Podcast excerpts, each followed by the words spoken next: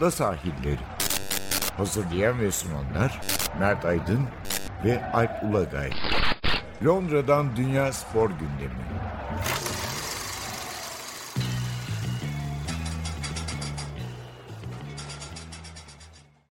Ada sahillerine hoş geldiniz. Ben Alp Ulagay. Ben Mert Aydın. Bir haftalık boşluktan sonra yeniden beraberiz. Mert çok geçmiş olsun. Teşekkür ederim sağ ol. Sağ ol. Covid işte bizi de bir şekilde yakalıyor, ıskalamıyor. İyi olduğunu görüyoruz ve duyuyoruz. Ee, o sevindirici ve herhalde çok da sıkıntılı geçmedi zannedersem. Ee, üç gün kadar bir ateş ve çok aşırı bir yorgunluk hissi e, vardı. Yani o biraz moral bozucu oluyor. Yoksa hani çok ağır geçirenlerle konuştuğumuzda geçmişte e, onların yanında hiç yani benim yaşadıklarım. Ama o moral bozucu bir e, şey oluyor yorgunluk hissi. Yani çünkü kıpırdayamıyorsunuz. Ateş aslında benim çok yükselmedi yani 38 en fazla oldu. Çok da yüksek değil. Ee, ama işte o yorgunluk çok moral bozucu oluyor. Çünkü yerinden kalkamıyorsun bu sefer.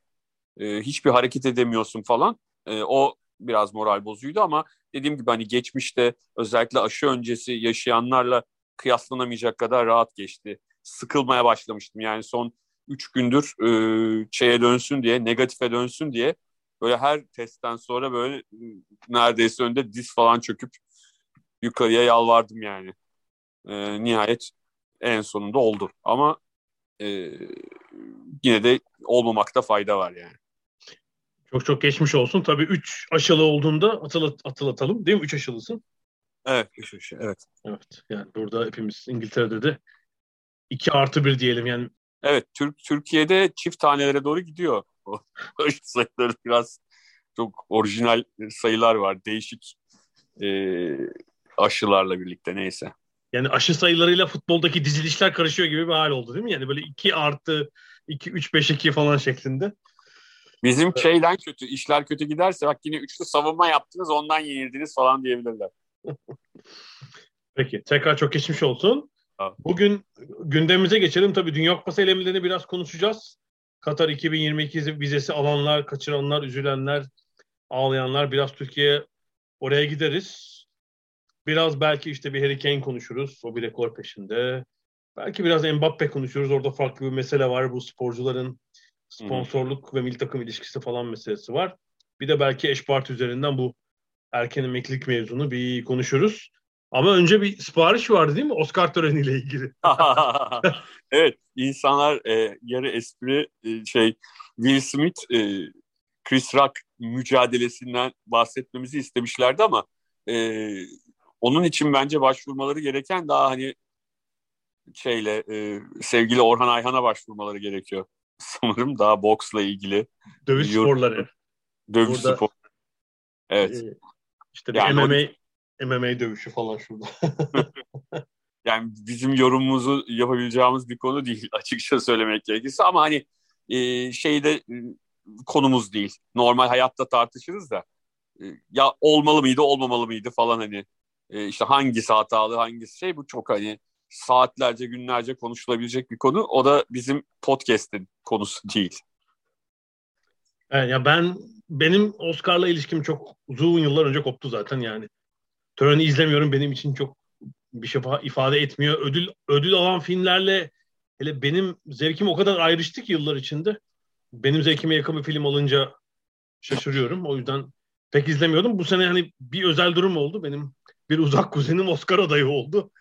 Ee, Kaliforniya'da yaşayan kuzenim Levin kısa film dalında eşiyle beraber adaydı gerçekten. Evet. Kazanamadılar ama tabii büyük bir heyecan. Yani bir sinemacı ya, olarak.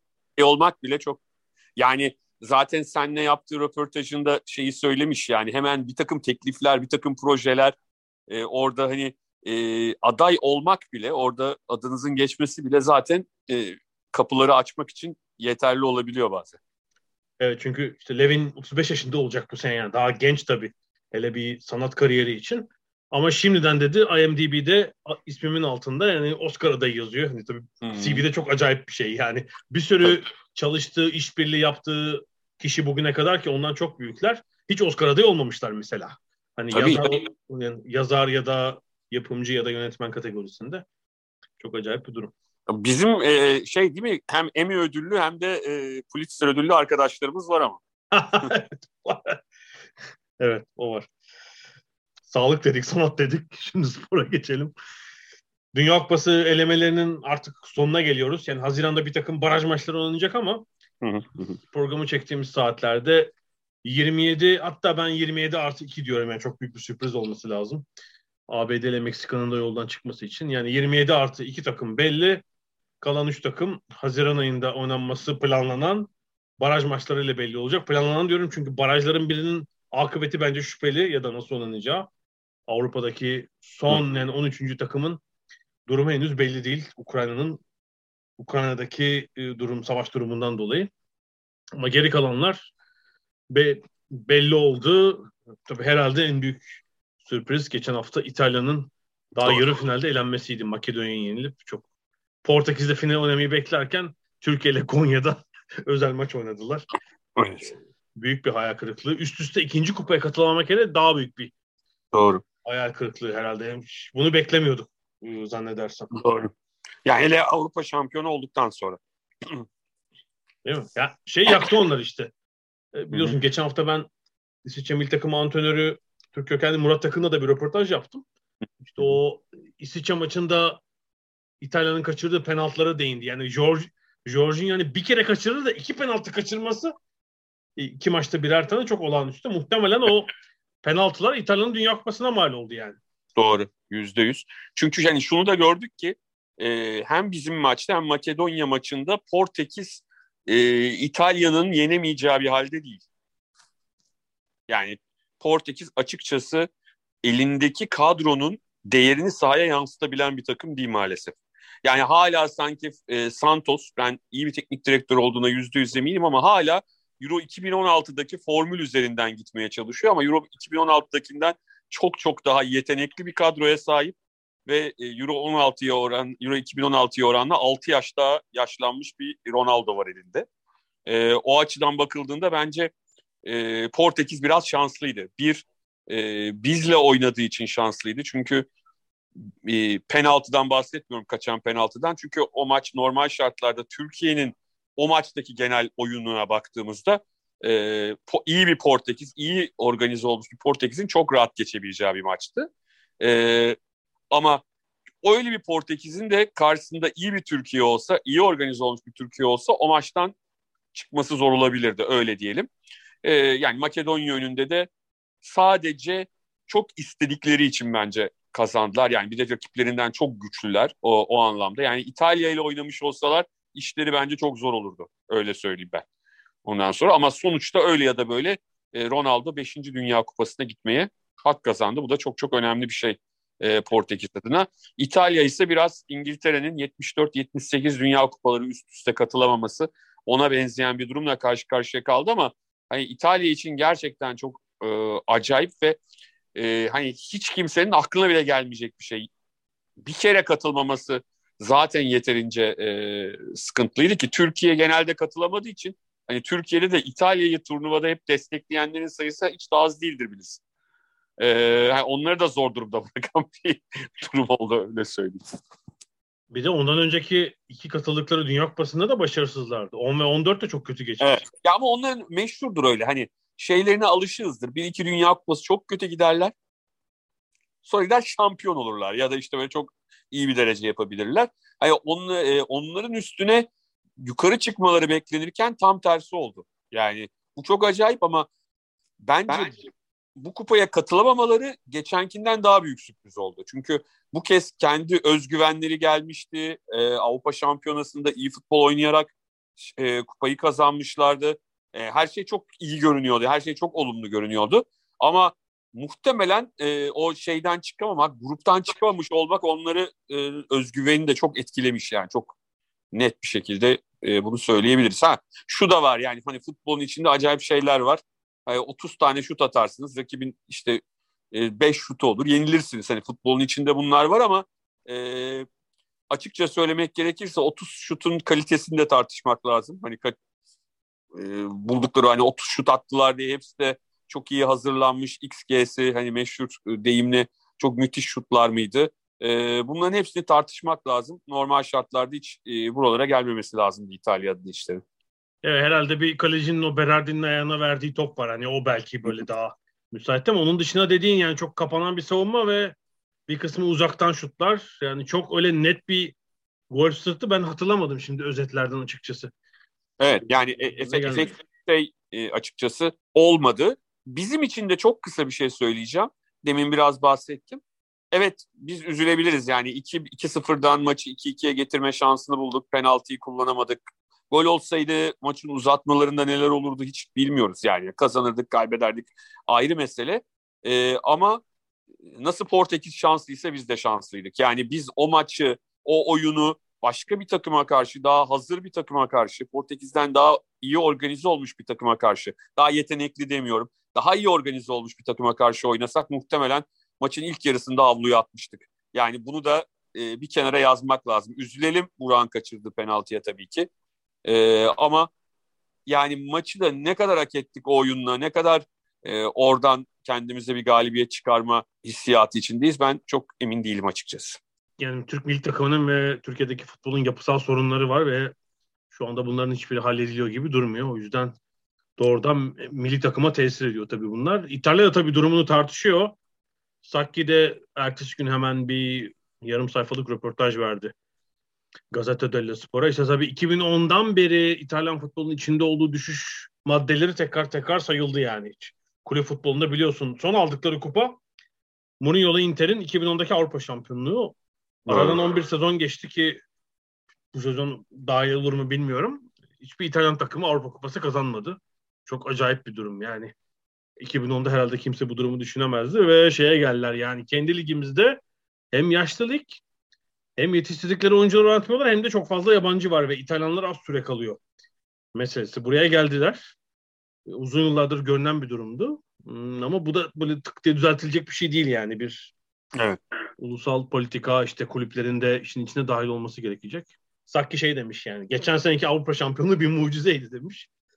Ya o dediğimiz gibi yani e, Mancini ve ekibinin bir grup oyuncuyla oturup çalışıp derslerine çok iyi çalışıp e, çok iyi organize olup e, yaptıkları bir işti. Çok başarılı bir işti ama işte e, devamı gelmedi. Belki dediğin gibi e, Jorginho'nun o iki penaltısı, kaçan iki penaltısı e, kaderlerini belirledi. Belki de onları atmış olsa belki bunları konuşmuyor olacaktık. Yani hiç e, İtalya Dünya Kupası'nı kazanır mı? Yani çünkü İtalya şöyle hani o kötü oynadığı ve kötü derece aldığı kupalar da dahil olmak üzere her zaman doğal şampiyonluk adaylarından biriydi Dünya Kupası'nda. Yani o turnuvanın sonunda kaçıncı olduğundan bağımsızdır bu.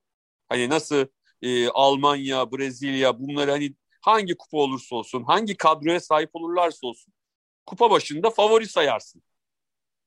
İtalya da öyledir. Ama işte bu elenme olmasaydı gitseydiler biz bu kadroya yine şampiyonluk adayı diyecektik. Çok acayip bir şey.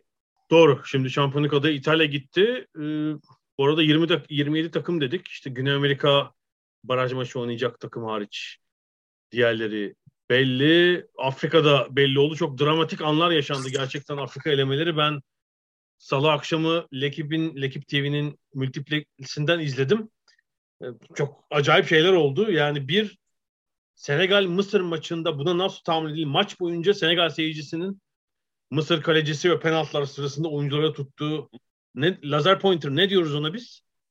Ya Allah işte ne dersen de. Yüz, ya ben de şöyle söyleyeyim. Bugün e, birisi bir tweet atmış. Ve biz Türklerden birisi şey diye işte Mısır niye çekilmedi? Yani hani e, hakemi uyarmadı. Abi ya bu ne yapabilirler? En fazla hakeme söylerler. Hakem bir şey yapmadıktan sonra çekildiklerinde KAF'ın ya da FIFA'nın onları aferin ne güzel çekildiniz diyeceğini mi zannediyoruz yani? Yok hakemi de aşan bir şey yani. Maçtaki işte sorumlu kimse yani. FIFA, MIFA o bir tabii, şekilde tabii, tabii. bir anons falan şey değil mesela. İnan seyrederken bile inanılmaz rahatsız ediciydi. Oynayanları düşünemiyorum yani Mısır takımını. E, çok acayip bir durumdu. Senegal üst üste ikinci kupasına gidiyor galiba. E, yani hem Afrika şampiyonu oldular hem Dünya Kupası'na gidiyorlar. Senegal için özel bir sınırlı ama en dramatiği herhalde şeydi. Kamerun daha Oo. doğrusu Cezayir Kamerun gördüm, maçıydı. Gördüm evet evet. Ama yani şöyle söyleyeyim. Ben sadece golü gördüm. Sadece son golü gördüm yani. Hı hı Ya şöyle söyleyeyim. Hani maçın sonuna uzatmanın sonuna gelinmiş ve artık e, Dünya Kupası'na gitmek üzere olan bir takımın böyle bir savunma yapıyor olması akıl alır bir şey değil. Çelik tepelisi, çelik tepelisi savunmasıyla. Yani, öyle söyleyeyim yani hani biz Türkiye'de bizim teknik direktörlerimizin ağzında pelesenk olmuştur ya basit goller yedik diye. Abi bu şahı yani. Bu şahı olmuş.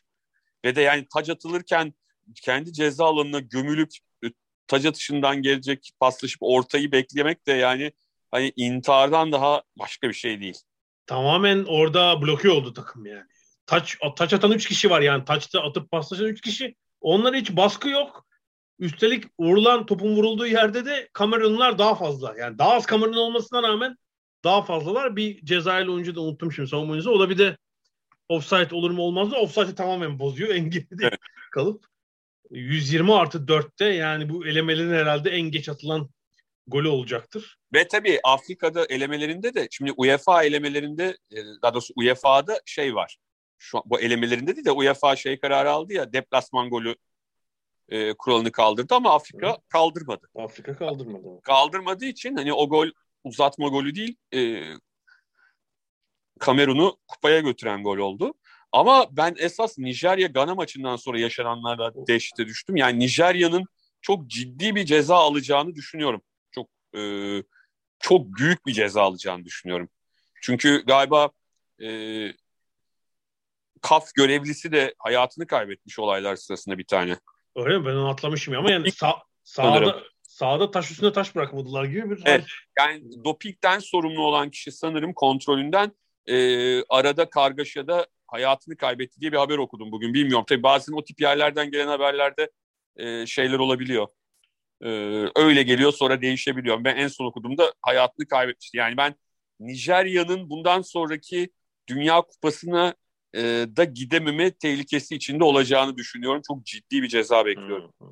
E, mesela o bir sahtekarlıktan Meksika'ya olmuştu 1990'da galiba falan. Al, alınmamışlardı. Böyle yani bu sefer de bu şiddet eylemlerinden böyle bir ceza olabilir. Çünkü Gerçekten. bu çok normal bir şey değil yani. Orada yaşananlar.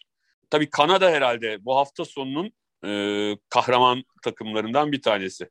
Evet yani tüm bu elemelerin aslında en beklenmedik takımı denebilir. Yani aslında oyuncu bu gelen oyuncu grubuna bakınca biraz da beklemek lazımmış. İşte hani e, Jonathan David'ler, işte Larin'ler, e, efendiciğime şey Davis gerçi oynamadı sakattı falan ama bir ilk defa bir şey grup yaratmış Kanadalılar. Bir Dünya Kupası Kuzey Amerika elemelerinden en azından çıkabilecek bir oyuncu grubu yaratmışlar. Yani çünkü bizim atladığımız, senin ve benim atladığım Kanada değil mi? 1986 Dünya Kupası'na giden amatörler yani. Evet. bir arada e, 90'ların sonu muydu? O Siyek'le Gold Cup'ı kazanmışlardı. Hatırladığım hani bir şey yaptıklarını hatırladığım tek şey o. Yılları hatırlamıyorum ama ya 2000'lerin başıydı olabilir muhtemelen.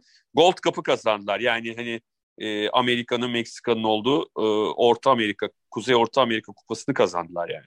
E, önemli bir başarıydı ama onun dışında hiç ortalıkta yoktular. O 86'daki takımda otobüsü park etme üzerine ağırlıklı olarak kurmuş, kurulmuş. Zaten çok zor bir gruptaydılar. Yani hani orada Fransa e, ve Sovyetler Birliği gibi en iyi dönemlerinde olan iki takım artı bir de turnuvaya favori gelen Macaristan o gruptaydı ve hiç varlık gösteremediler. Aslında böyle hani bir otobüs dolusu golde yemediler ama e, çok bir şey de karşımıza çıkarmadılar. Birkaç evet, oyun hatırladık sadece yani hani onlardan aklımızda kalan ve de hani şunu da belirteyim o zamanlar 90 Dünya Kupası öncesinde diyelim. Çünkü 90 Dünya Kupası'ndan sonra bu TV yayınları çok farklı bir noktaya geldi Dünya Kupası'da ama 90 öncesinde böyle birbirine yakın saatlerde başlayan maçlar olurdu Dünya Kupalarında ve o yüzden de e, biz televizyonda hani kupanın bütün maçlarını izleyemezdik. E, e, in, internet, internetten verilmiyor muydu o zaman? Ve Kanada'nın hiçbir maçı TRT'de canlı yayınlanmamıştı. Yani o yüzden de e, hayır Kanada'yı oturup böyle sadece özetlerden izlemiştik. Çok da e, ses şey yapamadan ne derler iz bırakmadan o kupayı tamamlamışlardı. Abi sanki 500 yıl önceden konuşuyoruz değil mi? Yani tabii eski bir zaman 35 yıl önce ama 35-36 tek kanal var. Başka kanal olmadığı için diğer maçı izleyemiyorsun yani hani çok Ama e, şey, evet. Yani şey de saçma ama ondan sonraki yıllarda evet yani kanal sayısının artması ayrı bir mesele ama onun dışında bütün maçları farklı saatlerde oynattılar. Yani hani bütün maçların yayınlanabilmesini eğer bir tek kanal veriyorsa bile sağlayacak bir maç programı oluşturuldu Dünya Kupası'nda. Evet, FIFA 60 yıldır başarmış bunu ya bence iyi. Evet. 1930'da. Yani 1990'dan itibaren biz sadece hani grupların son maçları aynı saatte oynanıyor. Onda da hani farklı kanallarda yine iki maçı da takip edebileceğin şekilde e, oynanıyor ama e, eskiden olduğu gibi çeyrek finallerin, yarı finallerin birbirine yakın saatlerde başladığı şeyler yok. Peki Cuma günü de kurallar çekilecek. Yani Katar 2022'nin artık grup kurlar, kuralları çekilecek. Seri başları da belli oldu. Yani alışık olunduğu üzere ev sahibi Katar seri başı. Bunun dışında dünya sıralamasında en iyi buraya katılan en iyi 7 takım seri başı olacaktı ve bunlar Belçika, Brezilya, Fransa, Arjantin, İngiltere, İspanya ve Portekiz oldu. Almanya seri başı değil. Hollanda değil. Herhalde diğer seri başlarının kaçmak isteyeceği takım Almanya olacak tabii. Ya şöyle diyeyim. Benim bildiğim Almanya Katar'la aynı gruba gelir. Adalet sağlanır diyorsun. Hayır ben Almanya'nın hiçbir zaman e, yani her zaman bu konularda daha şanslıdır, daha şeydir. Genelde öyle bir durum vardır. Katar oraya bir de bir de Kanada gelir oraya falan. Kanada, Yeni, Yeni Zelanda böyle bir grup. Kanada, Yeni Zelanda, Katar. Ve Almanlar eleniyormuş o grupta. Şeyi hatırlıyor musun sen? Almanya ile Brezilya'nın üst üste katılamadığı iki turnuvayı. Milattan önce 1476 ile 1472. Futbolun keşfinden 2000 yıl önce falan olabilir herhalde. Kupanın başlamasına finalleri daha 8 ay var. Şimdiden favorilerle ilgili de belki bir 3-5 cümle ederiz. Yani İtalya elendi tabii. Geçen yılki Euro'ya bakarak da kimi söyleyebiliriz? Yani İspanya bence daha iyi olacak. İyi bir Kesinlikle. yeni oyuncu kuşağı yakaladı ve onlar bir buçuk yıl daha tecrübe edinerek oraya gidecekler. Yani bazı oyuncuları, o gençlerin bir kısmını Barcelona'da falan izliyoruz. Yani çok acayip bir oyuncu kuşağı geliyor. Ee, Fransa tabii saçma sapan bir şekilde elenmişti ama inanılmaz bir oyuncu havuzu olduğunu biliyoruz mesela. Şimdi yani bazı Euro'daki ya da geçen Dünya Kupası'ndaki bazı oyuncuları görmeyebiliriz ama yerlerine onlara yakın ya da onlar kadar iyi bazı oyuncular koyabilirler. İşte Mbappe var zaten ellerinde falan. İşte yani Benzema sakat olunca yerine Giroud oynatıyorlar. Bir sürü alternatif var. Fransa olacak. Ya İngiltere belki herhalde değil mi ya son 30-40 yılın en büyük şanslarından birine bir oyuncu kuşağını yakaladı. Evet. Forvet'teki yani Kane dışında ona eşlik edecek oyuncuların katkısı önemli olacak bence orada o genç forvetlerin yani kimler 8 ay sonra formda olur ve kimler seçilir? Evet yani şey var mesela son Avrupa Şampiyonası'nda Sterling formdaydı. O da e, Kane'in gol atamadığı dönemde golleri attı ve takım hani finale kadar gitti. Mesela ben düşünüyorum belki Kane'in yanında bu 3-4-3'te Saka ile Foden olacak mesela. Olabilir evet. Hani Sterling değil öyle bir şey göreceğiz. Tabii ortadaki orta ikilimi olur oraya orayı üçlü yapar bir kere üçlü denedi çünkü. O tercihler önemli olacak. Almanya sanki yani böyle bir şampiyonluk mutlaka üst turlara çıkacaktır da şampiyonluk havuzu yok gibi. Bir de Güney Amerikalıları kestiremiyorum. Yani sanki ne Brezilya ne Arjantin eski gücündeymiş gibi geliyor ama evet. nasıl Dünya Kupası onlar da bu işin gediklileri ee, ve evet. 2002, evet. 2002'den beri de bir Güney Amerika takımı kazanıyor hiç böyle bir ara yoktur yani Dünya Kupaları. Yok, tabii tabii tabii. Ya şu var Brezilya tabii çok görkemli bir e, eleme grubu yaşadı.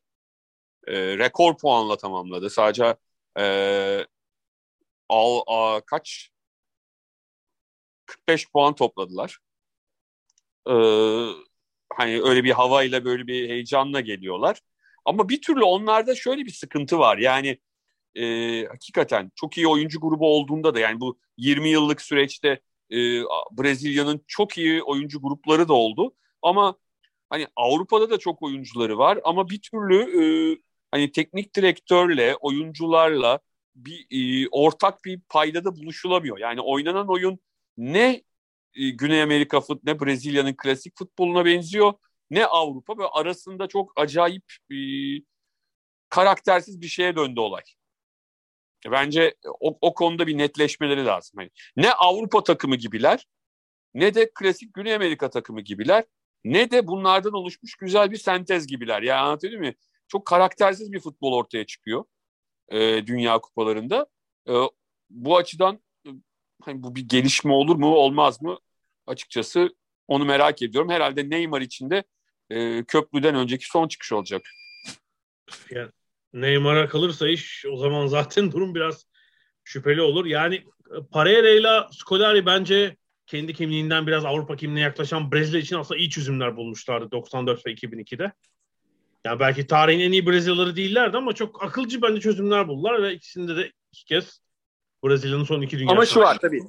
2002'deki takım e, hakikaten hani e, yıldız olarak çok yüksek bir takımda. Çok ilginç Pereira ile aynı takım 2006'da Fransa'ya elendi ve ilerleyememişti. Asıl 2006'da net favoriydiler Almanya'daki kupada.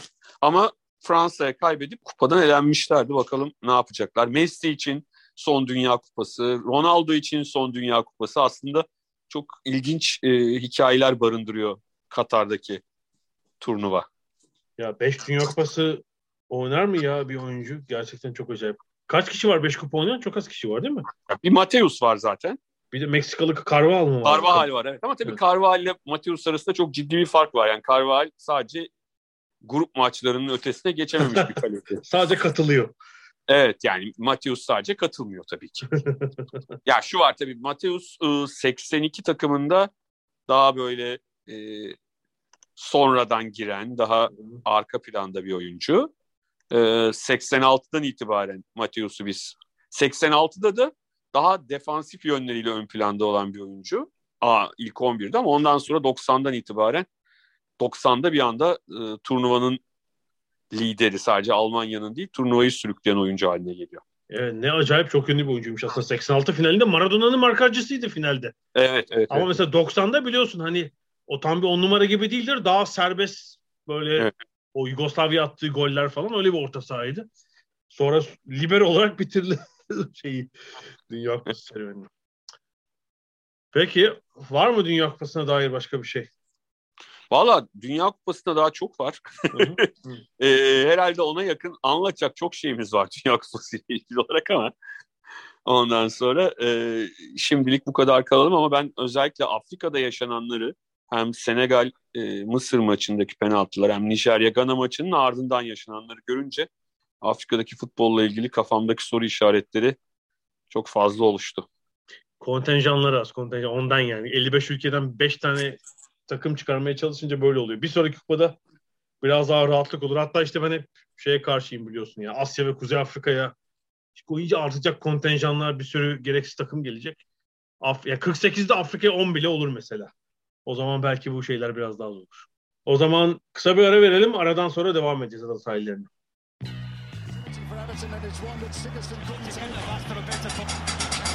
Ada sahilleri.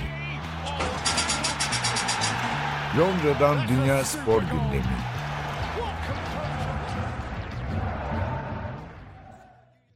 Ada sahillerine devam ediyoruz. Ee, biraz daha futbolda kalalım.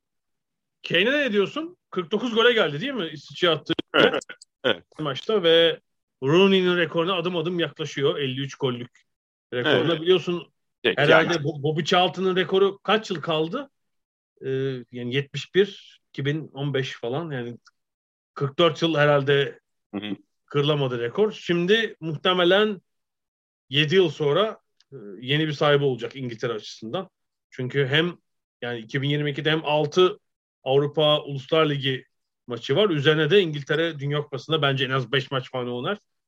Özel maç var mı bilmiyorum başka takvimde ama yani 10-11 maçlık bir futbol Hı-hı. takvimi, milli maç takvimi bekliyor Harry Kane'i. Bence o kalan 4 golü atıp üzerine de geçecektir yani penaltıları falan da kullandığı için.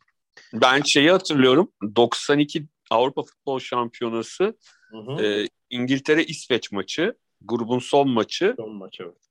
E, ve İngiltere'nin yani elendi elenecek. E, teknik direktörü toprağı bol olsun Graham Taylor'dı İngiltere'nin ve e, kenarda şey kalktı. Geri Lineker dışarı e, tabelası. Ve Lineker'in bir gole ihtiyacı var sadece. 48'deydi değil mi? şeyi yakalamak için. Hı hı.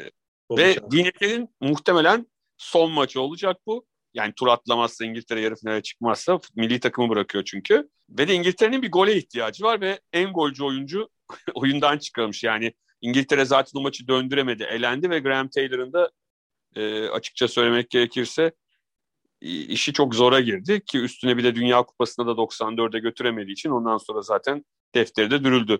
E, Lineker için çok acıklı olmuştu.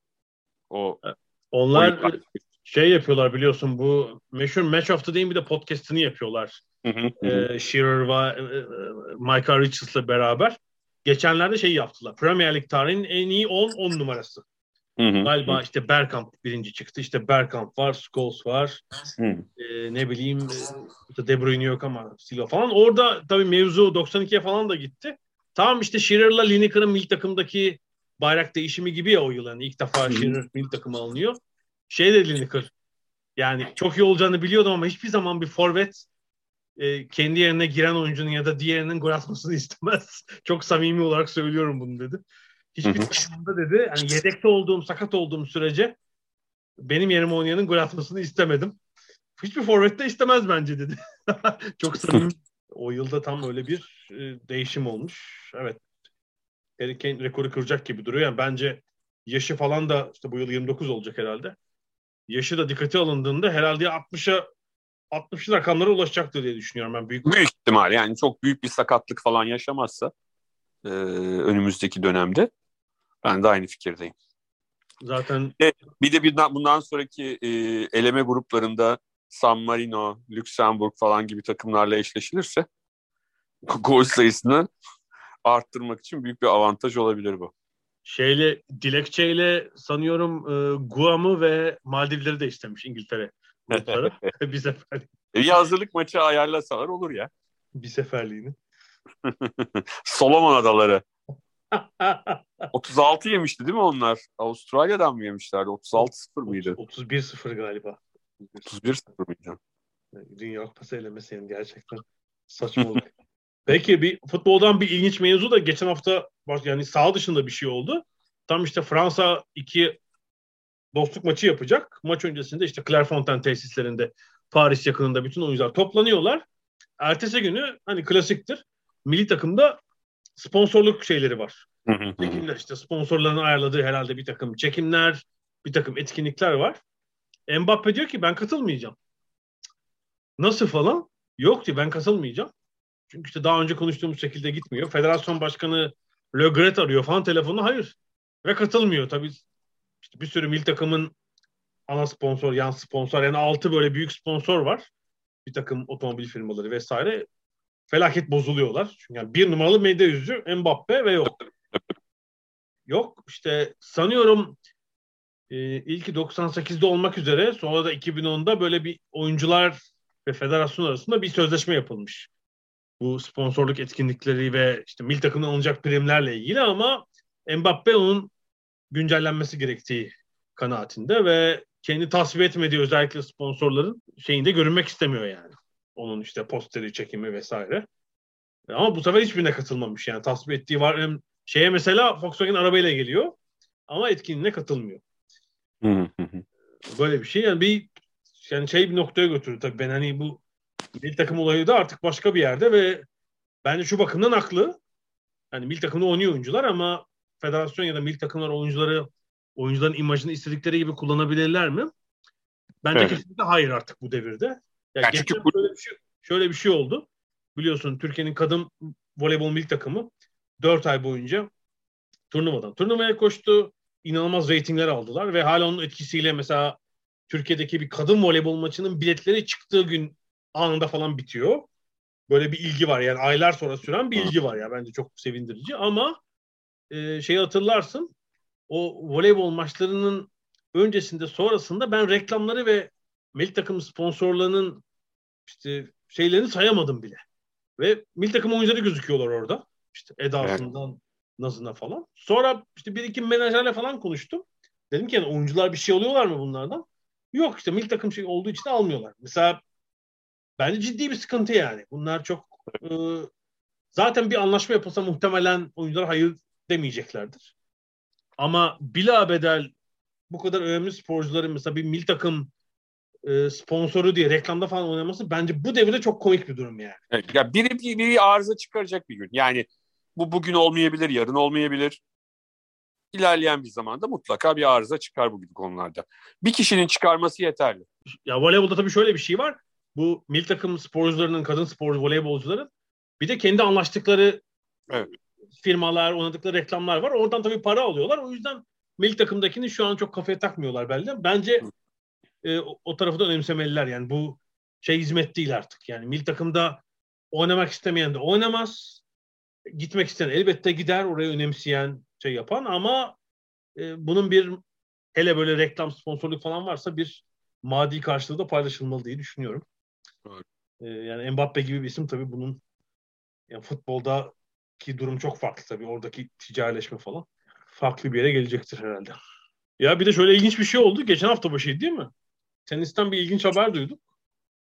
Ya kadınlar tenisinin dünya sıralamasının bir numaralı ismi Eş Parti böyle biraz da hafif gözyaşları içinde bir mülakat verip spor hayatını bitirdiğini açıkladı. 25 yaşında. Zirvedeyken. Ne kadar zamandır bir numara? 110 haftadır falan mı? Ya zaten tüm kadınlar tenis tarihinde yani 50 küsur yıldır en fazla bir numara koltuğuna oturan 7. sporcu olmuş. Yani hani Graflar, Navratlova'lar, işte Evert, Serena falan çıkarıyorsun işte hemen arkalarında o var. İşte Grand Slam'leri bir sürü kazandı. Avustralya'da kendi evinde kazandı falan. İlginç doğrusu yani bir zirvedeyken bırakmak zor bir karar. İkincisi yani şunu algılıyorum 18 yaşında da bir spora ara vermişti o zaman tenise. Evet. evet. Herhalde bu rekabet baskısı, bu yarışma baskısı zorluyor yani değil mi sporcuları, bireysel sporcuları? Herhalde bilmiyorum ben tabii nedenini ama e, hani teniste daha önce de görülmemiş bir şey değil. Hani bırakıp ara verip iki yıl sonra, üç yıl sonra başlayanlar mesela bunun hani en büyük örneklerinden biri Björn Borg'tur.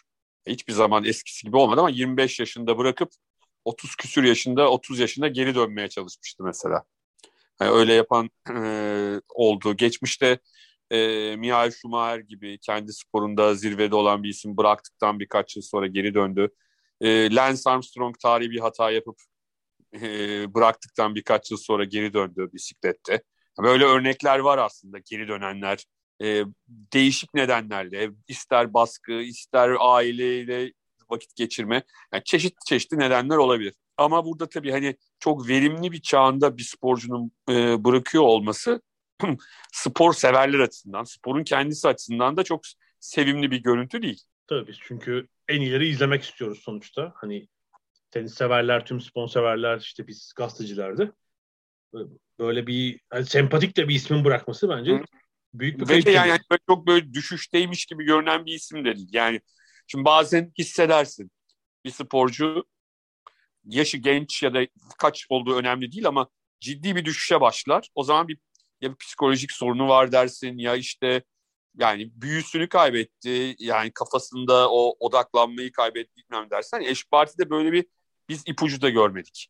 Evet tabii işte bireysel sporların takım sporlarından bu farkı var. Yani çünkü takım sporlarında mutlaka böyle şeyler oluyordur. Moral bozuklukları, seyirci tepkisi, kötü giden bir dönem ama orada işte belki sırtınızı yaslayacağınız takım içinde bir veya birileri var. Değil mi? Yani mutlaka takım içinde iyi bir arkadaşınız vardır. Futbol takımı dediğimiz 25 kişi, basketbol 15, işte diğer hepsinde farklı. Ee, o da bir dayanışma duygusu var. Şimdi teniste ne kadar etrafınızda işte antrenör, çalıştırıcı, fitness koçu, masör vesaire de olsa e, biraz kendi başınasınız yani. Ve yani tenisin şöyle bir zorluğu var. Tüm bireysel sporlar içinde en global olanı. Evet. Yani Ocak başında, yıl başından hemen sonra başlıyorsunuz. İşte Körfez, üzerine Avustralya, oradan bir Amerika yapıyorsunuz. Tek Avrupa, işte Çin kort sezonu, tekrar Amerika, bir oradan Avrupa mı Asya mı falan derken on buçuk ay neredeyse tüm dünyayı gezerek yani Afrika hariç herhalde hı hı hı. oynuyorsunuz da oynuyorsunuz. Hem kadınlar hem erkekler. Yani eş parti gibi zirvede kalmayı amaçlayan bir sporcuysanız mümkün olduğunca az turnuva kaçırmaya çalışıyorsunuz. Tabii zaten mecburiyetler var işte bir yaşa kadar oynamak zorundasınız falan belli bir takım turnuvaları. İşte bir de bu Covid, Movid tabii iyice yani hepimizin feleği şaştı yani sporcular için de o Covid süresince biliyorsun hiç bir yere katılmadı, ülkeden çıkmadı, öyle bir tercihte bulundu. e, kolay değil gerçekten. Yakında daha yakında yani bir Justinian örneği var. O 2008'de bırakıp genç sayılabilecek bir yaşta. iki yıl sonra geri dönmüştü. Ben hani bu yaşta bıraktığı için ve yani zirve yakın böyle bir iki yıl sonra falan 18 yaşında yaptığı gibi bir dönüş olabileceğini düşünüyorum Barty tarafından açıkçası. Hı. Bir de şeyler vardır hani kadınlarda gördüğümüz bir çocuk doğurma arası verirler. Ondan sonra dönerler ama anladığım kadarıyla öyle bir durum da yok eş partide. Ha, bilmiyoruz göreceğiz. Arada iki, iki yıl içinde ne olur? Anne olur mu? O, onu göreceğiz. Ya tenis deyince orada bir de canımı sıkan bir şey son haftalarda oldu. Bu raket fırlatma ve hakem taciz olayı ya. Hı. İnanılmaz e, canımı sıkıyor. Yani bir Zverev'in hangi turnuvaydı o? Meksika'da galiba. Böyle Hı. hakemin artık e, ayağına vururcasına raketi hakem kulesine vurması ve sadece bir para ceza, ceza ertelemesiyle kurtarması olabilecek bir şey değildi. Sonra da raket fırlatma. Bir Kyrgios herhalde. Bir de Brooksby mi Amerikalı? Hı hı. Onların böyle kızgınlıkla yere vurdukları raketin topla, toplayı çocukların çabasıyla onlara gelmemesi. Böyle bir şey var yani teniste özellikle bahsettiklerimiz erkekler tabii. Ee, bir disiplin sorunu var kort içi. Ya bir inanılmaz bir şımarıklık ve bu şımarıklığa engel olamayan bir tenis ortamı görüyorum. Yani bunlar cezalandırılmadıkça iyice istifadan çıkar. Yani hakemlere zaten saygısızlığı biliyoruz. Yani bu Hı. tepedeki tenisçiler hani iyice zengin olup çok meşhur oldukça hakemleri iyice küçümser hale geldiler. Ya şöyle şöyle bile olmaya başladı değil mi? Hani John McEnroe'nun falan yapmış oldukları sevimli bile gelmeye başladı bize. Canım o John McEnroe'ydu falan. diye. Yani. ya hiç olmazsa kötü niyetli değildi falan. hiç olmazsa ikili üçlü çarpmaları çok kafadan yapabiliyordu falan. Para cezalarıyla falan şimdi geçiştiriyorlar. Yani e, üstelik örnek olması gereken en tepedekiler de böyle değil yani. Geçen 20 yılda pek e, Hiç alıştırmadılar böyle bir şeye doğru. Yani şimdi bu yeni kuşakla ilgili ya bence daha ciddi bir şey lazım orada. Ya gerçekten atacaksın turnuva. Turnuvanın at- atmak dışında işte. Yani sen bir bir birey otur ya kenarda. Bir idman yap biraz falan diye. Bir şey lazım. Yani o iki maçta işte topla, toplayı çocuklar büyük bir çeviklikle işte kenara böyle kendilerini şey yapıp sıyırdılar ama yani Hı hı hı. O- Doğru. üzerlerine de gelebilirdi vakit gerçekten. Çirkin bir görüntü. Bir de son bir kaybımız var değil mi galiba? Spor Evet, medyasında. Aslında e, üzücü. Aslında ikonik bir kitabın yazarı. Yani gazeteci olmanın yanında bence hani olimpiyat ve atletizm tarihinin en özel olaylarından birini e, neredeyse röntgenini çekerek yazılmış bir araştırma kitabının yazarı Çok iyi Richard kitap. Wood. Evet. E, hayatını kaybetti. E, tarihin en kirli yarışı kitabın adı. E, 1988 Seul Olimpiyatlarındaki 100 metre finalinin hikayesi aslında kitabın ilk kitap. E, ama işte Ben Johnson'ın çocukluğundan başlayarak bu final günü diğer yarışan atletlerin kim olduğuna, onların e, doping geçmişlerine ve daha sonra yaşadığı doping olaylarına kadar işte Ben Johnson'ın numunesiyle ilgili yapılan olaylar, o dönemki e, dopingten sorumlu yöneticilerin e, Uluslararası Olimpiyat Komitesi'ndeki ne kadar kirli, ne kadar temiz olduklarına dair o kadar detay e, var ki o kitapta. Hakikaten e, benim okuduğum hani en çok hani bazen kitapları okuruz, çok güzel yazılmış kitaplar okuyoruz ama okuduğumuz şeyleri mesela eğer iyi takip etmişsek en az yarısını zaten biliyoruz okurken. Öyle söyleyeyim. Hani öyle kitaplar var. E, kitap kötü değil, çok güzel yazılmış. E, bir takım yeni bilgiler öğreniyorsunuz ama hani e, okuduğunuz şeylerin yüzde doksanını zaten bir şekilde biliyorsunuz.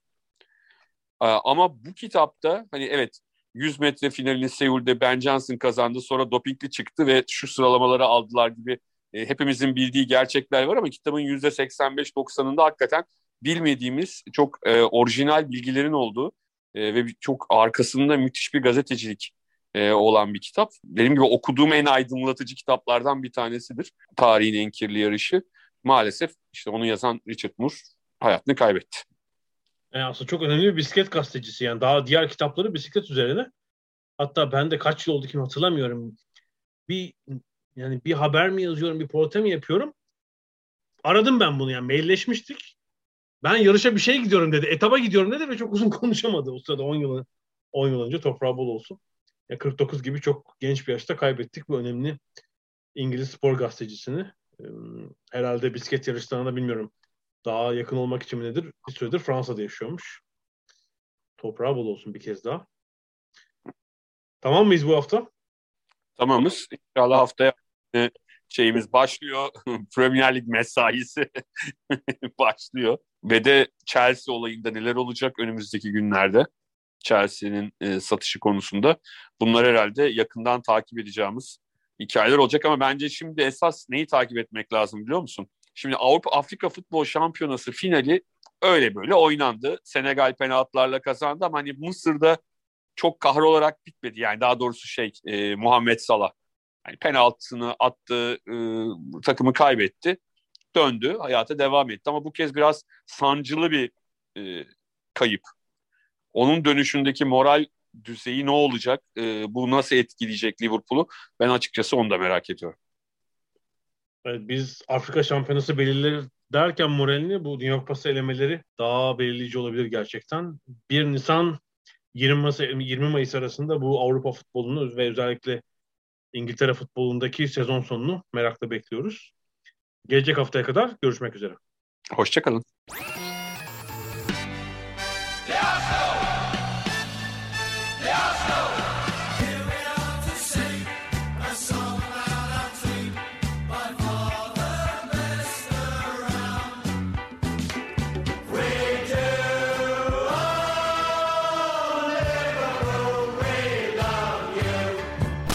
Ada sahilleri. Hazırlayan ve sunanlar Mert Aydın ve Alp Ulagay. Londra'dan Dünya Spor Gündemi.